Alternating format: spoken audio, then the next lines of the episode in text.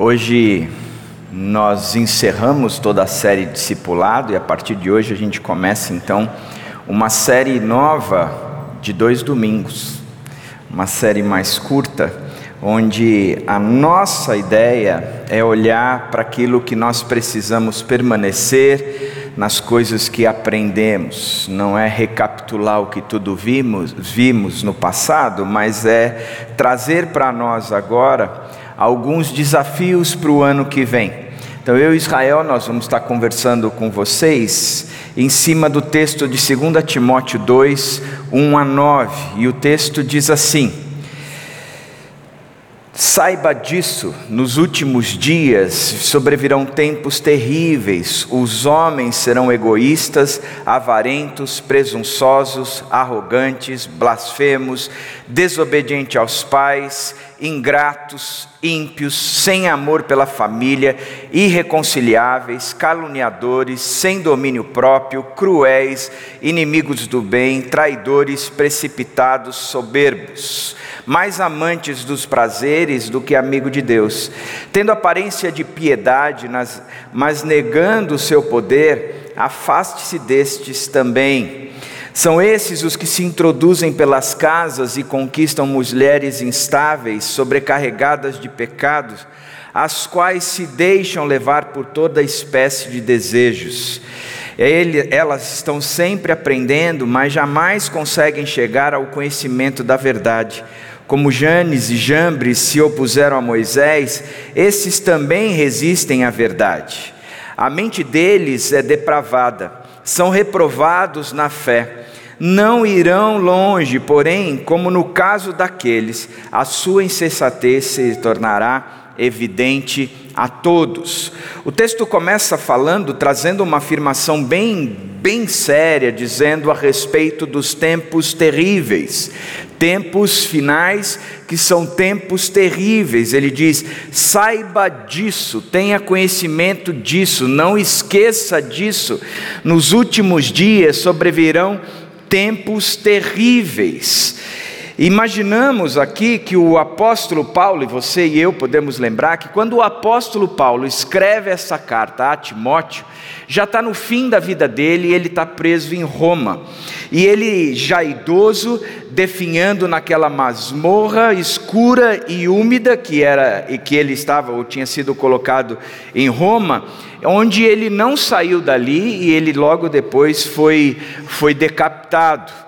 O seu trabalho apostólico ele tinha concluído, ele já tinha encerrado a tarefa, a tal ponto que ele mesmo diz: Eu completei a carreira, eu terminei com aquilo que eu tinha que fazer, minha, as minhas funções ou as minhas tarefas, elas foram todas cumpridas. Ele tem então uma preocupação com o jovem Timóteo e ele escreve essa carta final, uma carta muito pessoal, onde ele coloca o coração dele em relação ou ou, o coração dele que ama aquele jovem, as recomendações finais ou os cuidados finais que ele desenvolveu por Timóteo, ele escreve nessa carta para que ele saiba se portar, não ele somente com ele mesmo, mas ele dentro da igreja. E se você for estudar Timóteo, ela, ela, essa segunda carta de Timóteo, ela é descrita em quatro é, etapas ou quatro capítulos. A primeira, uma exortação. Ele diz: guarda o evangelho, no capítulo 1, verso 14, quanto ao que lhe foi confiado, guarde-o por meio do Espírito Santo que habita em nós. O segundo movimento, a segunda exortação de Paulo, é sofre sofre pelo Evangelho. No capítulo 2, no verso 3, ele diz: Suporte comigo os meus sofrimentos como bom soldado de Cristo Jesus. Ou seja, suporte, sofre. Quem vive pelo Evangelho vai carregar marcas de sofrimento na sua vida. No capítulo 3, que é esse que nós estamos, ele diz: persevera no Evangelho. No verso 14 do capítulo 3, ele diz: Quanto a você, porém, permanece nas coisas que aprendeu e das quais tem convicção, pois você sabe de quem o aprendeu. E por fim, o capítulo 4 é uma exortação final, onde ele diz: Olha, você agora proclama o Evangelho, seja comprometido com a proclamação não se cale, pelo contrário, levante cada vez ou aumente cada vez a sua voz e proclame o Evangelho. Os versos 1 e 2 do capítulo 4 diz: Na presença de Deus e de Cristo Jesus, que a julgar os vivos e os mortos por sua manifestação e por seu reino, eu o exorto solenemente, está dizendo Paulo pregue a palavra, esteja preparado a tempo e fora de tempo, repreenda, corrija, exorta com toda paciência e doutrina. Prega a palavra, prega a palavra. De uma certa forma, esses são os quatro, é, quatro capítulos, com as quatro propostas nos capítulos, aonde Paulo está tá sendo aquele paisão que está indo embora e exorta o jovem Timóteo a perseverar no Evangelho, a guardar o Evangelho, a sofrer pelo Evangelho, a perseverar no Evangelho e a pregar o, o, o Evangelho, a proclamar o Evangelho. Quando a gente entra no capítulo 3, no verso 3 aqui, no capítulo 3, ele, ele traz uma afirmação: saiba disso, nos últimos dias sobrevirão tempos terríveis. Paulo começa exortando Timóteo, trazendo um alerta: saiba disso. Olha, que você seja consciente disso, que você seja conhecedor disso, que você entenda isso de uma forma clara. Paulo estava preso, estava acorrentado e com certeza ele sabia que os seus dias estavam chegando ao final. Sua prisão era sem dúvida nenhuma por conta do seu posicionamento em relação a Cristo. Eu estou preso aqui, acorrentado aqui, e são correntes por causa de Cristo. A minha prisão é por causa de Cristo. Ele estava enfrentando todo o sofrimento simplesmente porque ele era um discípulo de Cristo. Ele estava agora preso e momentos antes de ser decapitado porque ele sabia quem Jesus Cristo era e ele se posicionou a favor desse Cristo. Ele ele está aqui vivendo esses momentos que antecedem o seu martírio e escreve a esse jovem. Agora ele chega e ordena algo e ele ordena dizendo: saiba disso, saiba disso. Agora por que é que ele está falando isso? Ele ele sabia que Timóteo sabia que ele tinha passado por sofrimentos. Timóteo muitas vezes viu o próprio sofrimento de Paulo. Timóteo é, era conhecedor de todas as aflições, a, a, as perseguições, ele conhecia Paulo de forma bem próxima. Paulo o tinha como um filho amado. Ele estava por dentro de tudo isso, e aí ele traz dizendo: saiba isso, como se Timóteo não soubesse. Na verdade, ele, Paulo, tinha certeza que Timóteo sabia, e ele vem então com um alerta, ele vem com uma frase final, ele vem com, com, uma, com uma chamada de recordação, dizendo: saiba disso, é que ele quer enfatizar que a oposição à verdade, que aqueles que se colocam contra a verdade, não é uma situação passageira.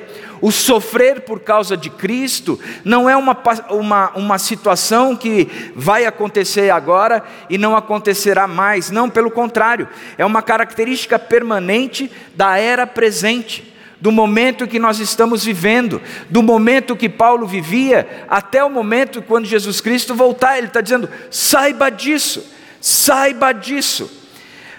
E ele ainda acrescenta dizendo: Olha, saiba disso, porque nos últimos dias, o alerta de Paulo é a, a colocação a um tempo, a um momento, os últimos dias. Você precisa ficar ciente, você precisa estar acordado que os últimos dias. Agora, que últimos dias são esses que ele está tratando? É aqueles últimos dias que ainda virá, aqueles últimos dias que, que serão é, pesados para o cristão? Não é, porque depois ele descreve algumas características dos homens, ele diz: foge também desses, ou seja, os últimos dias já estavam sendo implantados na época de Paulo e, consequentemente, na época de Timóteo. E ele diz: olha estes últimos dias serão tempos terríveis. O alerta de Paulo é: fica bem preparado, fica bem atento, saiba que os últimos dias serão dose, eles, eles trarão sofrimento para nós. E a gente fica pensando que os últimos dias é, é aquele tempo de perseguição, é aquele tempo de luta, aquele tempo que o cristão vai ser calado, jogado numa masmorra, como Paulo e logo mais tarde Timóteo, que foi apedrejado, segundo a tradição ou segundo a história. Agora, o que é interessante da gente pensar é que Paulo está dizendo: escuta, presta atenção, saiba disso. Os últimos dias, os dias de tempos terríveis, ele traz uma colocação interessante. E aí ele começa dizendo que os homens serão. Ele apresenta a característica dos homens. Era ok, eu vou olhar para o mundo e os homens serão nessa característica. E ele está dizendo: não. O problema é que os homens serão com essas características e eles estarão dentro da igreja, se passando por falsos mestres. Presta atenção. Os últimos dias têm esta marca, têm esta característica, têm essa evidência. De uma certa forma, o que a gente pode entender quando Paulo está escrevendo e alertando a, a, Timóteo e aqueles que têm feito o curso dos servos de Cristo, podem acompanhar de forma clara comigo a, a, o desenvolver da linha do tempo, que mostra ou caracteriza ou pontua onde estão esses últimos dias. Começa com a criação logo depois da criação, o homem cai e há a queda do homem, e o homem continua caído, e aí Jesus vem e invade a nossa terra, invade a nossa praia o Cristo que veio é, salvar o pecador, ele vem ao nosso encontro, porque sabe que o nosso pecado, ele não tem como nós pagarmos, por isso ele desce dos céus e se encontra conosco, pagando definitivamente o preço que o pecado trouxe sobre nós, que a queda trouxe sobre nós. Jesus vem, só que ele vai voltar. A Bíblia diz que nós viveremos, viveremos uma, uma segunda vinda de Cristo, que os cristãos, eles se encontrarão com Cristo, os que estão vivos é, e os que estão mortos, estes se encontrarão com Cristo numa segunda vinda. E aí sim, a consumação de todo o projeto de salvação e restauração de Deus para toda a criação inclusive para o homem. Nós enxergamos esse movimento todo, e Paulo diz: eh, saiba disso, nos últimos dias sobrevirão tempos terríveis. Quando são esses últimos dias? O que Paulo está dizendo é: entre a primeira vinda de Cristo e a segunda vinda de Cristo, esses são os últimos dias. As marcas é do homem decaído, as marcas são a, a, a, a igreja sendo perseguida, as marcas são dentro da própria igreja, pessoas infiltradas levantando uma bandeira, no, batendo no peito, dizendo que são de fato cristãos, mas estão totalmente distantes de Cristo. Pessoas que não comungam com a fé cristã, apesar de viver no meio daqueles que vivem a fé cristã. Paulo vem chegando dizendo: saiba disso, não esquece isso. Isso não é algo futuro, mas é algo que já está acontecendo agora. Isso não é algo que virá somente, mas ele já é, já está entre nós. Nós já vivemos os últimos dias. Ele está cada dia mais próximo da segunda vinda de Cristo, mas a característica do homem é que o homem continua perdido e carecendo da salvação. Tem horas que a depravação é maior, mas tem horas que parece que o homem chega numa depravação, diz: daqui para frente não dá, sobe um pouco o nível e volta. E essa cadeia cíclica de pecado e muito pecado, e muito pecado e muito pecado. Mas essa marca também é evidenciada dentro da própria igreja aonde tem muitos que estão se dizendo cristãos, mas na verdade não tem vínculo nenhum, nunca foram salvos, nunca encontraram-se de fato com Jesus Cristo. Ele diz: saiba disso, nos últimos dias sobrevirão tempos difíceis, saiba disso, os últimos dias apontam tempos terríveis. É mais do que difícil, é terrível, é terrível, é terrível. Saiba disso. Esse é o alerta inicial de Paulo para nós.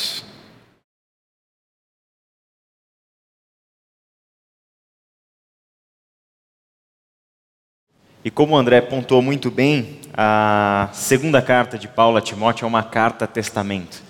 Ele não apenas quer tornar Timóteo consciente dos problemas do seu tempo e aquilo que ele, como um jovem líder, há de enfrentar na sua geração.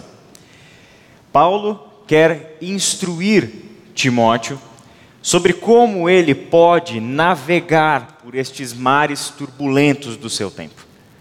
Como é possível, Timóteo, enfrentarmos os tempos difíceis? Como o André disse, tempos difíceis, últimos dias, plenitude dos tempos, são palavras que o Novo Testamento utiliza para falar deste intervalo de tempo entre a primeira vinda de Jesus e a segunda vinda de Jesus quando ele há de consumar todas as coisas, entregar o reino para o Pai e de fato a sua obra está completa. Todo o plano de salvação arquitetado por Deus desde a criação do mundo estará completo. Enquanto nós vivemos este intervalo de tempo, os tempos são difíceis, os dias são difíceis. Cada geração, cada tempo traz as suas próprias marcas, traz as suas próprias características. Esta lista enorme que a gente encontrou aqui, no comecinho do capítulo 3, de características, de, de virtudes né, desses homens desse tempo, qualidades tremendamente negativas, horrorosas, pelas quais esses tempos estão sendo criados, pelas quais esses tempos estão sendo vividos e etc. É apenas um exemplo daquilo que Paulo já visualizava no seu contexto. Por isso, agora, Paulo volta-se para Timóteo e faz o alerta de quem quer mostrar para Timóteo o caminho. Ele diz o seguinte: Mas você tem seguido de perto o meu ensino, a minha conduta, o meu propósito, a minha fé, a minha paciência, o meu amor, a minha perseverança, as perseguições e os sofrimentos que enfrentei, coisas que me aconteceram em Antioquia, Icônio e Listra.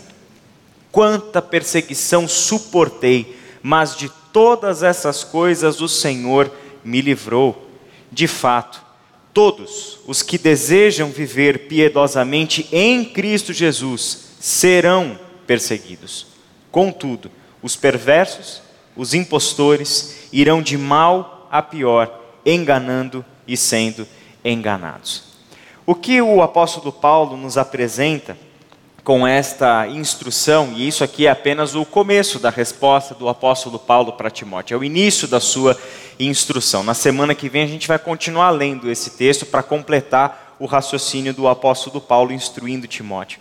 Este ensino de Paulo aponta uh, e nos traz à memória aquilo que sempre foi a relação que Paulo teve com Timóteo, uma relação de discipulado ele é um discipulador para Timóteo. Isso é algo tão a, a, a, próximo, isso é algo tão afetivo para esses dois, que Paulo se refere a Timóteo como um verdadeiro filho.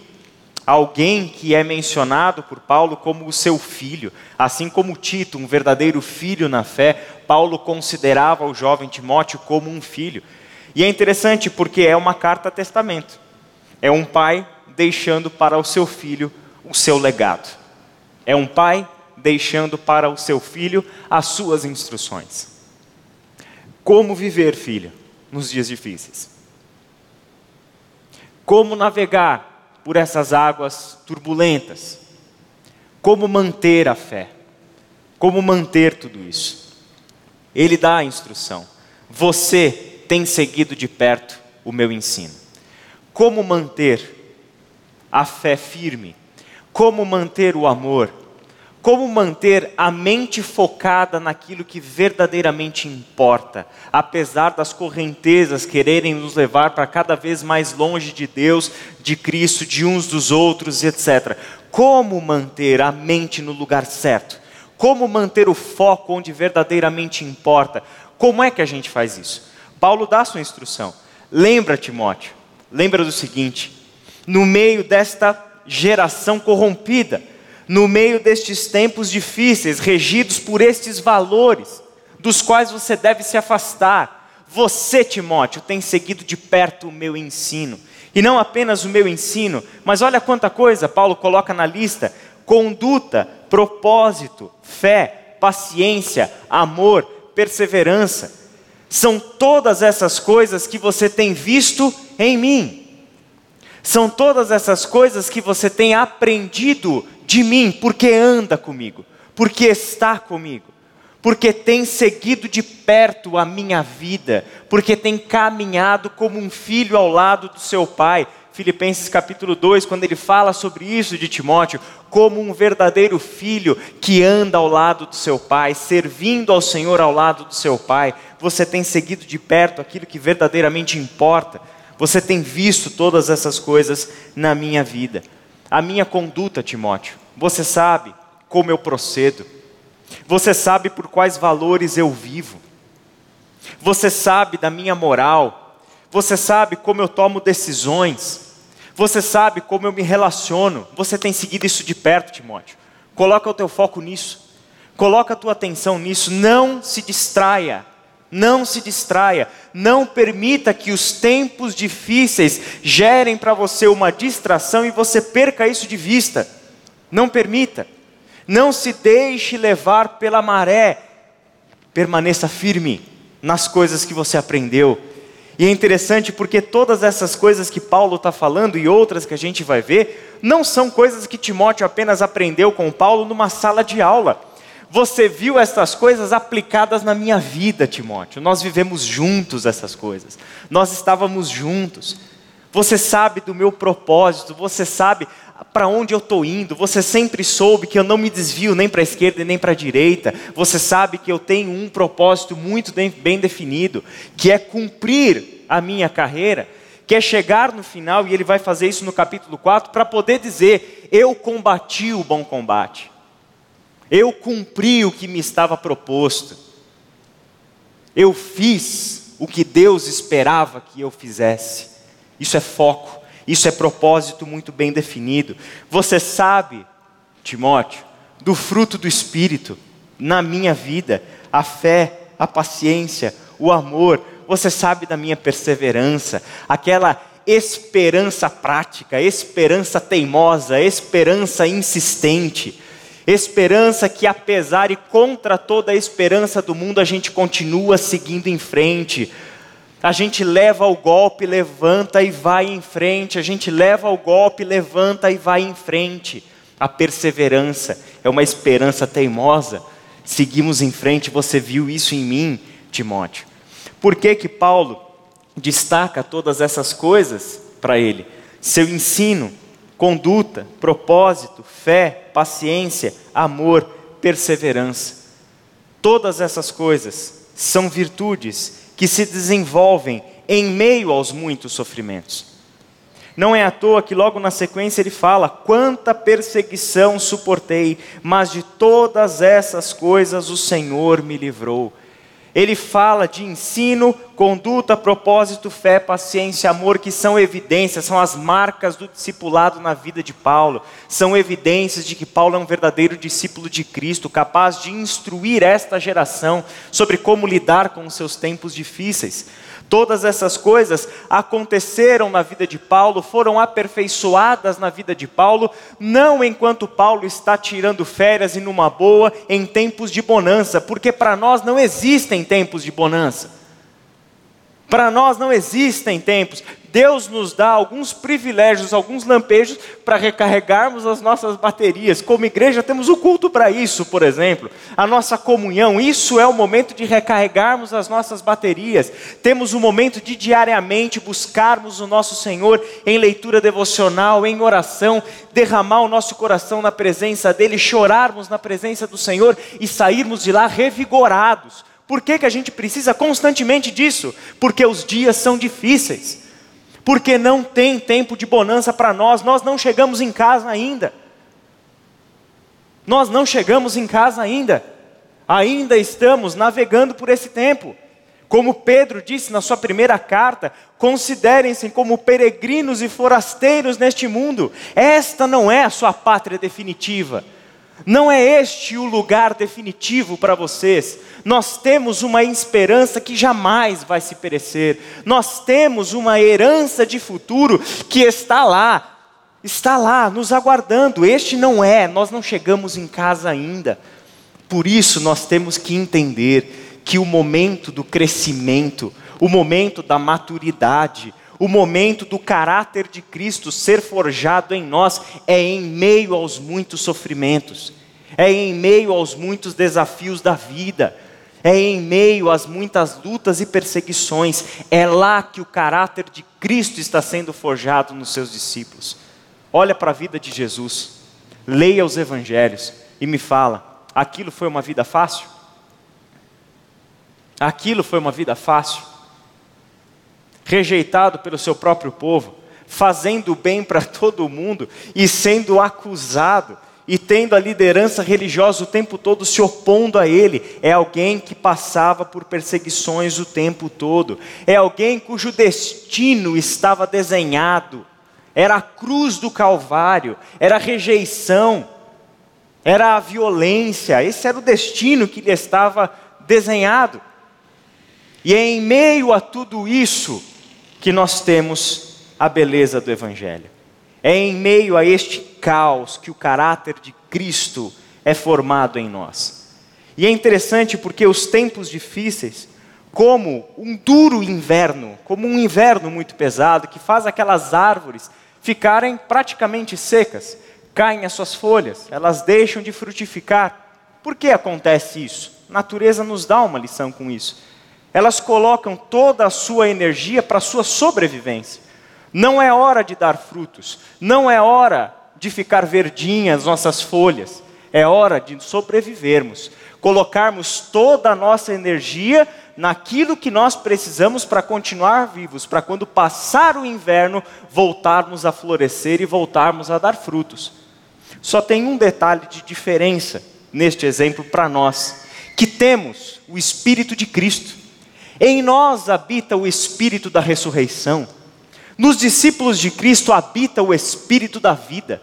Sabe o que isso significa? Que quando nós enfrentamos o rigoroso inverno, as nossas folhas não precisam cair. Quando passamos pelo rigoroso inverno, não paramos de frutificar. Olha o que Paulo está dizendo. Foi em meio aos muitos sofrimentos que eu cumpri a minha missão. Foi em meio aos muitos sofrimentos dos dias difíceis que eu continuei dando frutos. Foi em meio ao duro inverno que este mundo encontrou em nós, em nós, o fruto para se alimentar, para gerar mais vida. Não é porque estamos passando por um inverno rigoroso que nós temos todas essas instruções para simplesmente, simplesmente sobreviver.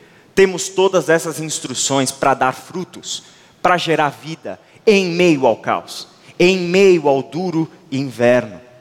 O apóstolo Paulo mostra para nós, mostrando para Timóteo, que de fato todos os que desejam viver piedosamente em Cristo Jesus serão perseguidos.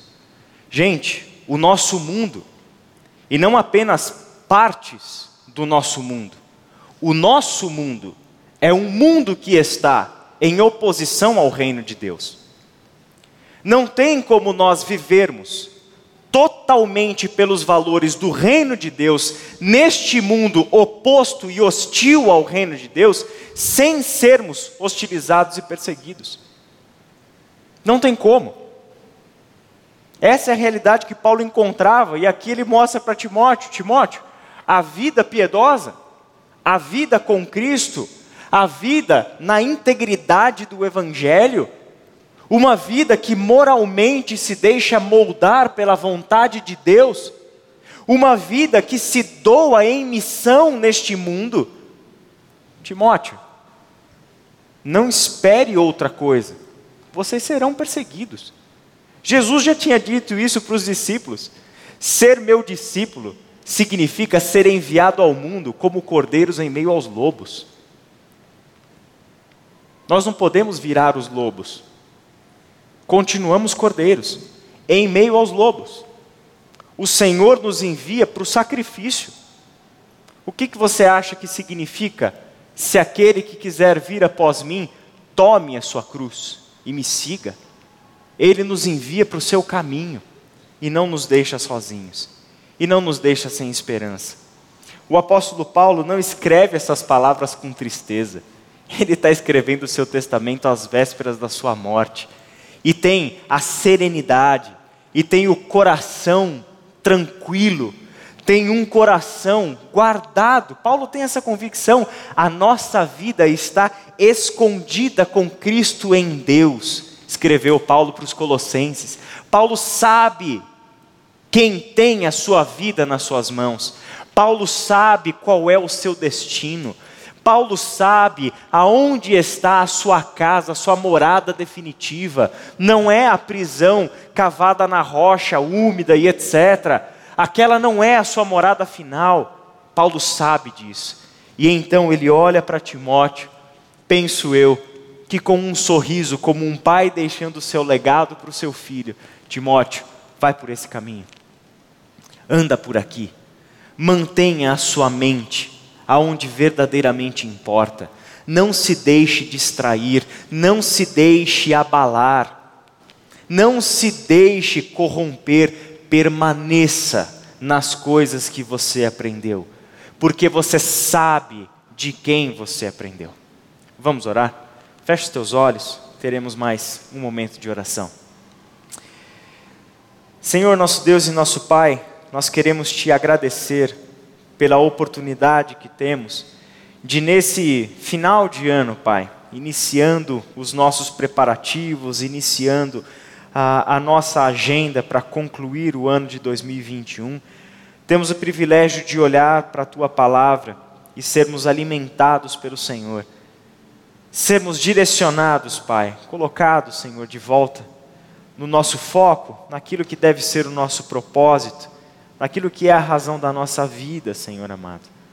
Obrigado porque o Senhor nos instrui sobre como, Pai, em Ti nós podemos enfrentar os dias difíceis.